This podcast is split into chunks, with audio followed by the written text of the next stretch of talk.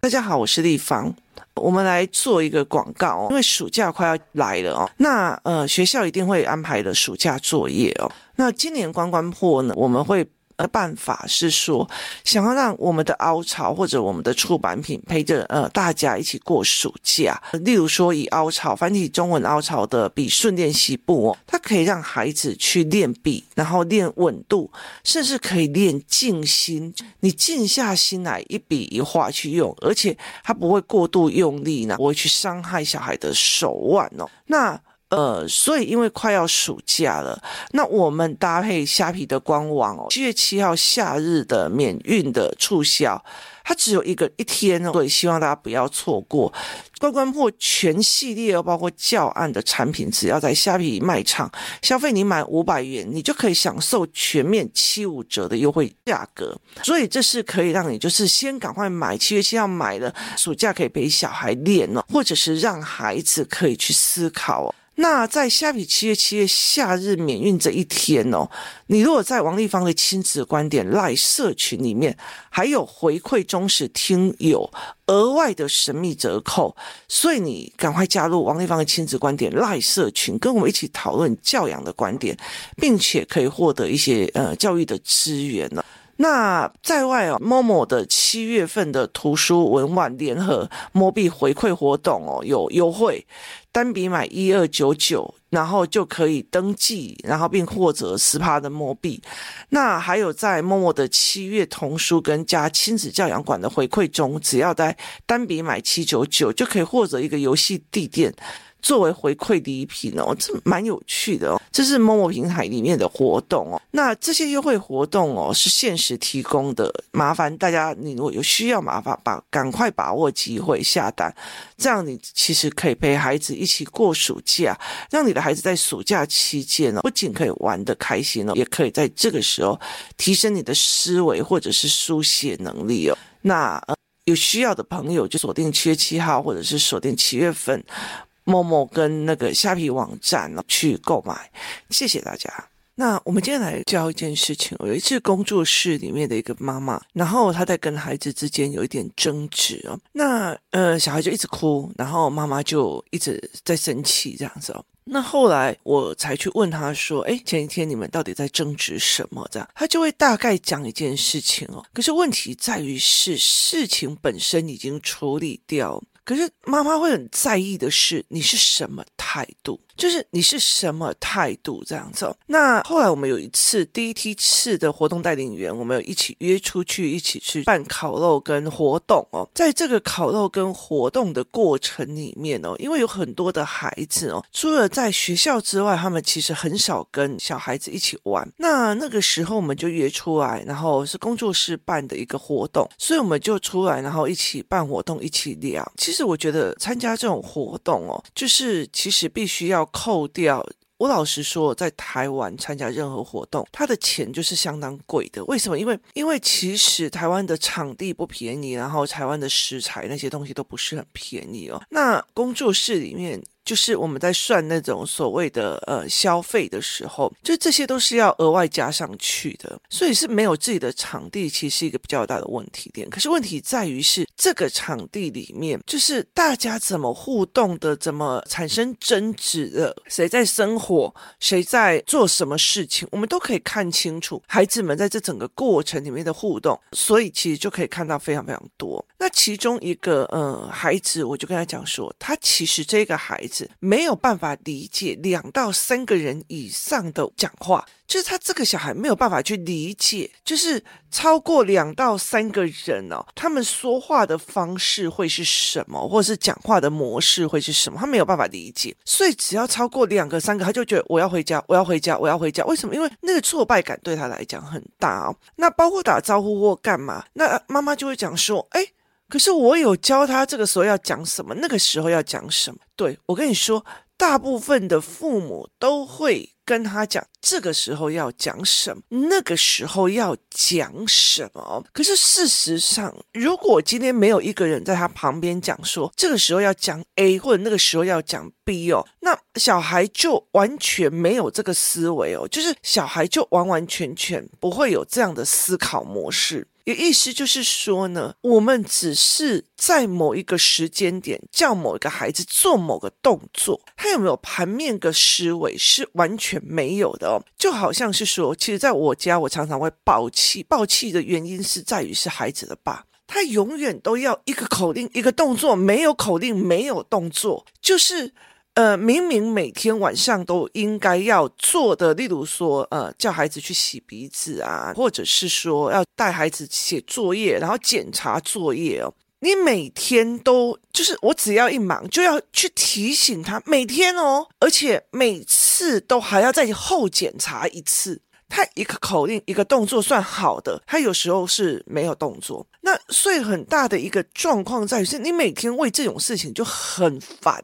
为什么？因为其实你在工作的期间里面，像我在工作好了，那活动带领员班，或者是说呃学习营队，我们那时候在找场地的时候，是真的整个台北市一直在翻找我们的。规则非非常的多，有很多的网友非常的热心，一直想要帮我们找位置、找地方。可是我们的要求很多，然后因为其实我们有大量的文本，然后我们有大量的就是必须要带活动的东西哦，所以很多人其实没有办法去理解这一块，就是他们没有办法去理解，所以我们要找那。可是那个时候我就会讲说我要找场地这样。那其中一个就是我们的伙伴，他就。帮我们就是哦，你需要的是什么？然后就带我去看好几家，他依照这个东西一直办到好为止，也是就是说，他一间一间跑，一间一间跑，跑到任务完成为止。就是这个好像可以考虑，那个好像可以考虑，这个好像可以考虑，就。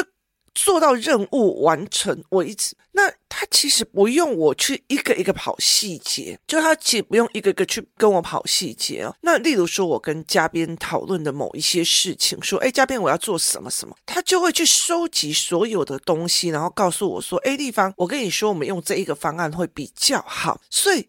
对我来讲，我就觉得我就不要一个口令一个动作。然后，其实因为我有大量的教案要做，就是我有大量的教案 Podcast，例如说哈，学习动机引，包括什么叫做无知被人骗，然后什么叫做有利的跟有害的，什么叫做短期利益、长期利益，什么叫做时间线，它其实有非常非常多的教案要一个一个去跑，然后包括时间管理的思维，什么叫做有效努力跟非有效努力，什么。叫做真正的在努力，什么叫做假努力？很多的教案其实都必须要一个一个去跑哦，所以就很忙，你知道吗？就是而且我都是要一直动脑的。可是我觉得我要变成我一边在写教案，然后我就一边要切出脑袋来，就是再给你下命令，那是一件非常非常痛苦的一件事情哦。那你自己想看看哦，就是。一个孩子，他能够自己主动知道说，好，我参加丧礼的时候要什么样的表情，什么样的态度，什么样的语言模式；我参加婚礼的时候要什么样的语言，什么样的态度，什么样的东西。我跟长辈打招呼，我跟平辈打招呼，我跟晚辈打招呼，我应该用什么样的语气跟什么样的语调？哪一些语气跟哪一些态度，为什么是不行的？所以，其实后来我会觉得说，台湾所有的教育体制或者是教养讲的里面是没有引导孩子去思考这件事情的，所以后来我就为了这个就是在吵架的妈妈跟小孩，我就做了一个教案，叫做语言跟表情分开。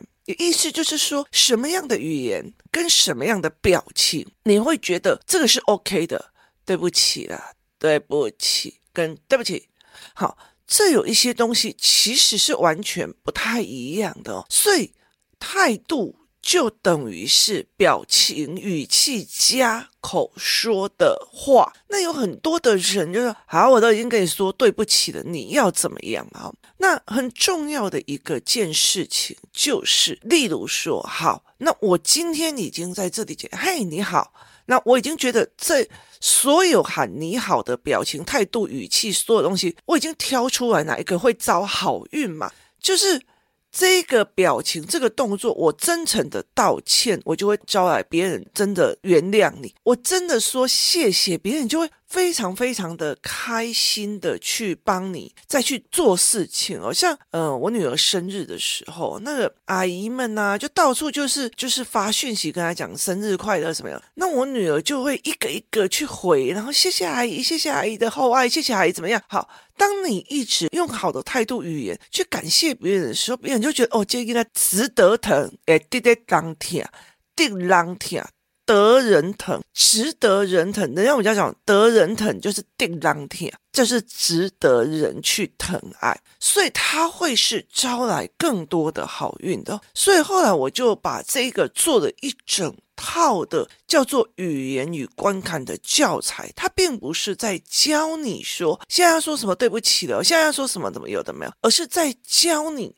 判断什么样的组合最有利于现在这一个环境哦。那很多的孩子就会觉得害羞。那时候在上这个课的时候，那有些孩子就觉得害羞啊，我讲不出来，他就不喜欢跟人家打招呼，不不喜欢是不会。那其实后来我就有在跟很多的妈妈在谈哦。其实早期，早期我的儿子，早期我的儿子，他例如说，他来跟我讲说：“妈妈，妈妈，给我给我给我水。”妈妈水，我就不理他。妈妈，我要水，我也不理他。妈妈给我水，我也不鸟他。然后我甚至有时候会说：“这是命令吗？”他就说：“妈妈，不好意思，请帮忙给我水。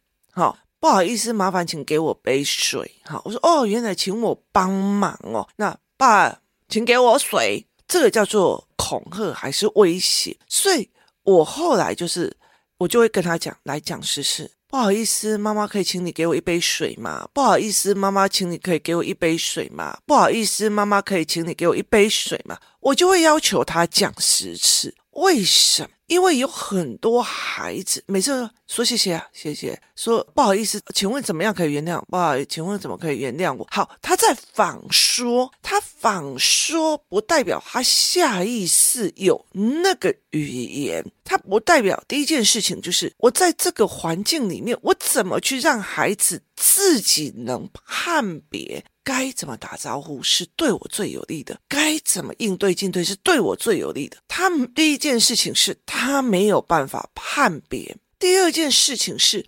他没有下意识的反应，没有下意识的反应，就是在于是说，好，我记得我有一次去巴塞隆纳的时候，那个时候我找不到饭店，那那个时候没有网络啊，所以我找不到饭店的时候，然后我就看着，就是就是每一个，因为巴塞隆纳它有很大的部分，就是整个整栋大楼，它一整排的那个布兰达大道，它其实就是一个非常非常传统的建筑，所以还是不能破坏外观，还是我文化的资产，所以那个时候我去一间一间在找饭店的时候，那个每一个 hotel 都是藏在那个每一个栋建筑里面的每一个单位，就是很像说，呃，你是古建筑里面，然后里面是一个套房，然后每一间每一层楼都拿出来当饭店这样。那我就要一栋一栋大楼找，一栋一栋大楼找哦，我就要每一栋大楼就去找，说，哎，请问你有房间吗？请问你有房间吗？那那个时候有一个外国人跟我一起在找，找的过程里面哦。他就他就反方向走路，在跟我聊天的时候，我看到他头快撞到，然后我只有下意识说小心哦，然后结果那个人就看着我，然后就跟我讲说，你应该说 watch up。那我就一直印象很深刻，就是你要讲这一句话，所以我回到家我就一直念，一直念，一直念，然后念到我下一次，就是念到我下一次看到一个外国人他跌倒了，我就讲 watch up。为什么？因为你要让它变成那个下意识语言。那一刚开始，我在跟孩子讲讲十次的时候，我还会在手下数。那有些妈妈就会认为说：啊，你在为难小孩，你在刁难小孩，你在处罚小孩。那那个时候，我真的实在是没有办法，没有需要，也没有必要一个一个一个一个去解释。那。等我的孩子这样有办法说：“妈妈，不好意思，请问可以帮我拿一杯水吗？”他已经变成下意识，他就不会不好意思了。嘿，大家好，他已经变成下意识了，他就不会不好意思了。所以我们常常在讲说，这个人没礼貌，没礼貌，没人品了。为什么？因为父母没有让他练到熟。父母没有让他练到熟，父母没有让他练到每次进工作室觉得塞宾这样子，要不然要死不活的，然后不会打招呼这样，要走也不会跟大家说再见。可是我通常会开始一直练，一直练，跟大家说再见。呃，我们先走了，拜拜。我们先走了，拜拜。我们先走了，拜拜。啊，练十次，为什么？因为当你下意识的时候，你就不会去在意那个脸面，因为那是下意识的语言。你下意识你就很有礼貌讲出来，那是你的长期习惯，你的长期习惯，你的长期逻辑去做这一块的思维模式哦。所以，我们怎么去跟孩子谈这件事情？后来其实这个就是表情加语言，然后等于观感这种东西。我们包括游戏，包括文本，包括团体讨论一群，然后他们在借由这一些表情或动作。去找出对自己有利的，对自己有利的，然后呢，他们就必须要去练习十次以上，就是练习十次以上，练到他们下意识可以讲，就是下意识说：“哎，大家好，哎，今天我们要做什么呢？”然后。他其实就变成下意识的，他不需要想要讲什么，为什么？我妈又不在旁边，好，所以这是下意识的语言。很多的人没有办法理解一件事情，你叫他不要这样讲，可是他要怎么样讲？所以后来他们是语言拉不齐贯。我觉得去去看小孩的脸，就非常非常的了解哦。你刚想去说拜拜呀，拜拜，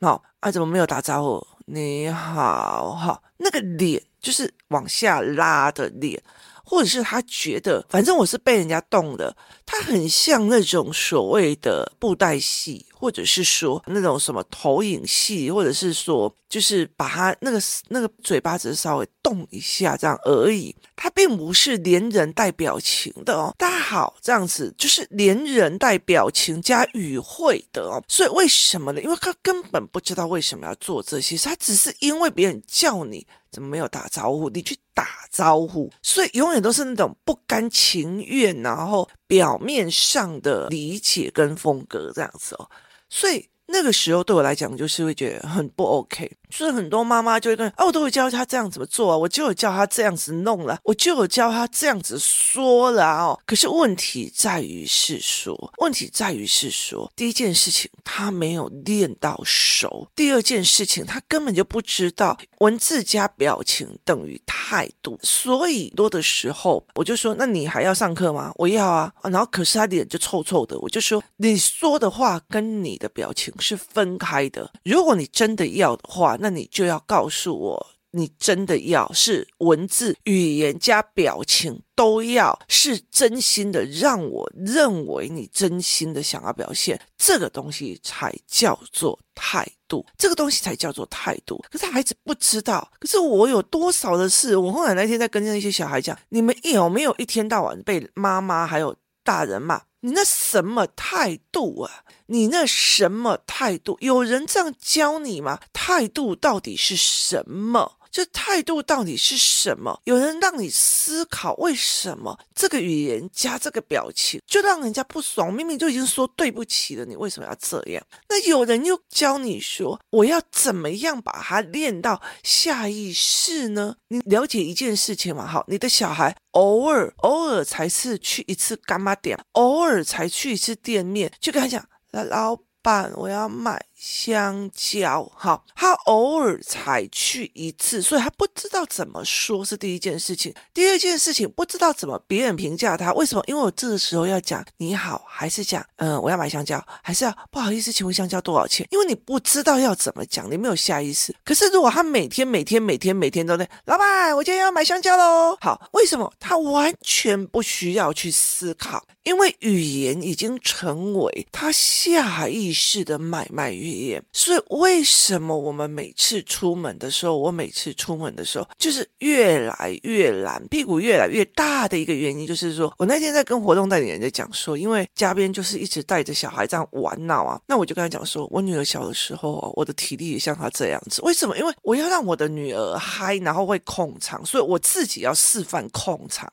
我必须要让他拍，然后控场。所以后来养好我女儿之后，我儿子就是我女儿在带控场的哦。那现在是嘉宾的小孩，刚刚好一二年级，他要带，所以他会带着小孩去玩这样。那后来越来越大的时候，包括结账、点餐，怎么样结账，怎么样点餐，怎么去跟老板谈，都是我儿子女儿要去处理的一件事情，都不是我要去处理的事情。那后来他们慢慢的理解，我后来有举很多的例子，让他们清楚的、很清楚的知道说。他因为这样子的练习，他们反而成为班上最容易去做这件事情的人。像我儿子，他去新加坡的时候，后来我就问那个哥哥，哥哥就说弟弟比较厉害。弟弟就是就是说我儿子，他说他会到处去问人，然后甚至会去找周边的产品有哪些可以买，因为他们校长真的很厉害，就是让他们自己去买东西，去自己打理自己的三餐哦。那我儿子就会用一个软体，然后去搜。搜寻，因为我们常出国，所以我们就会用这种软体哦，去搜寻附近的餐厅。那那个那个是专门就是自助旅行，国外自助旅行的人最常下载的一个东西。它可以找附近的饭店，它可以找附近的餐厅，所以都有很多就是各国的人士在里面做的评估跟评量哦。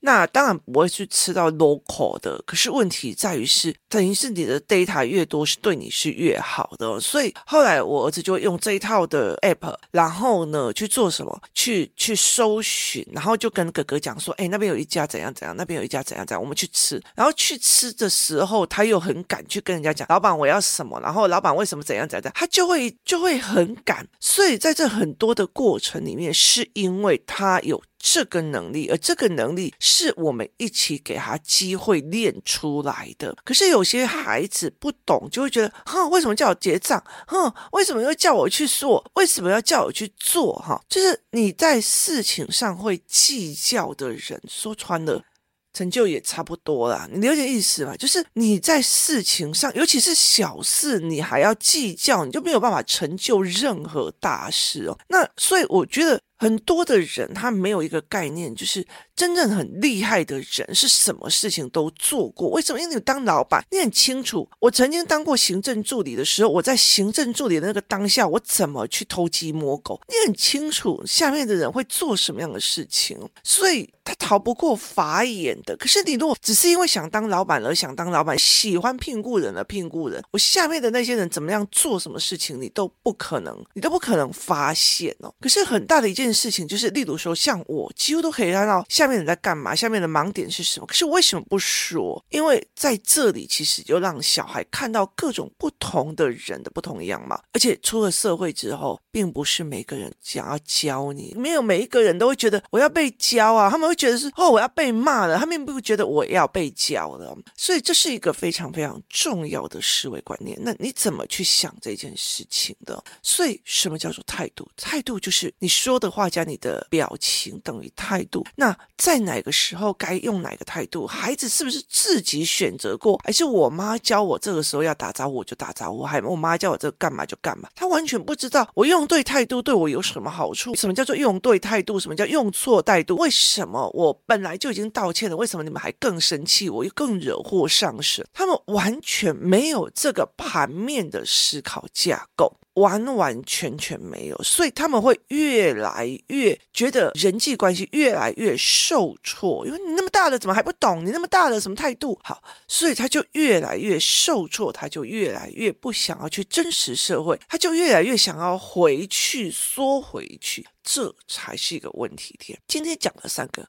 第一件事情，什么叫语言加态度？第二个是他有没有自己思考到不同的组合跟语言产生不同的架构？一个是有利的，是有害的；一个是得来幸运的，是一个越来越倒霉的。第三个叫做，就算我知道怎么讲呢，我是下意识在讲吗？我是下意识的在拉吗？完全不是哦。我记得我那时候专科的时候，那我们班同学很喜欢唱唱歌，因为他们我们在比较偏僻的地方，所以他们就会常常。去台中市区去唱歌哦，那去 KTV 干嘛？我后来才知道他们是就是传产企业的第二代，所以他们在练什么？在练喝场、控场哦，所以他们就会在那边唱，然后把自己弄得很嗨。那以前我都以为他们是自来熟，他们以前就是觉得说，哦，他们的个性就这样。我后来才会理解一件事情哦。他们是会在自己家里面的房子楼上再开一个类似卡拉 OK bar 的东西，为什么？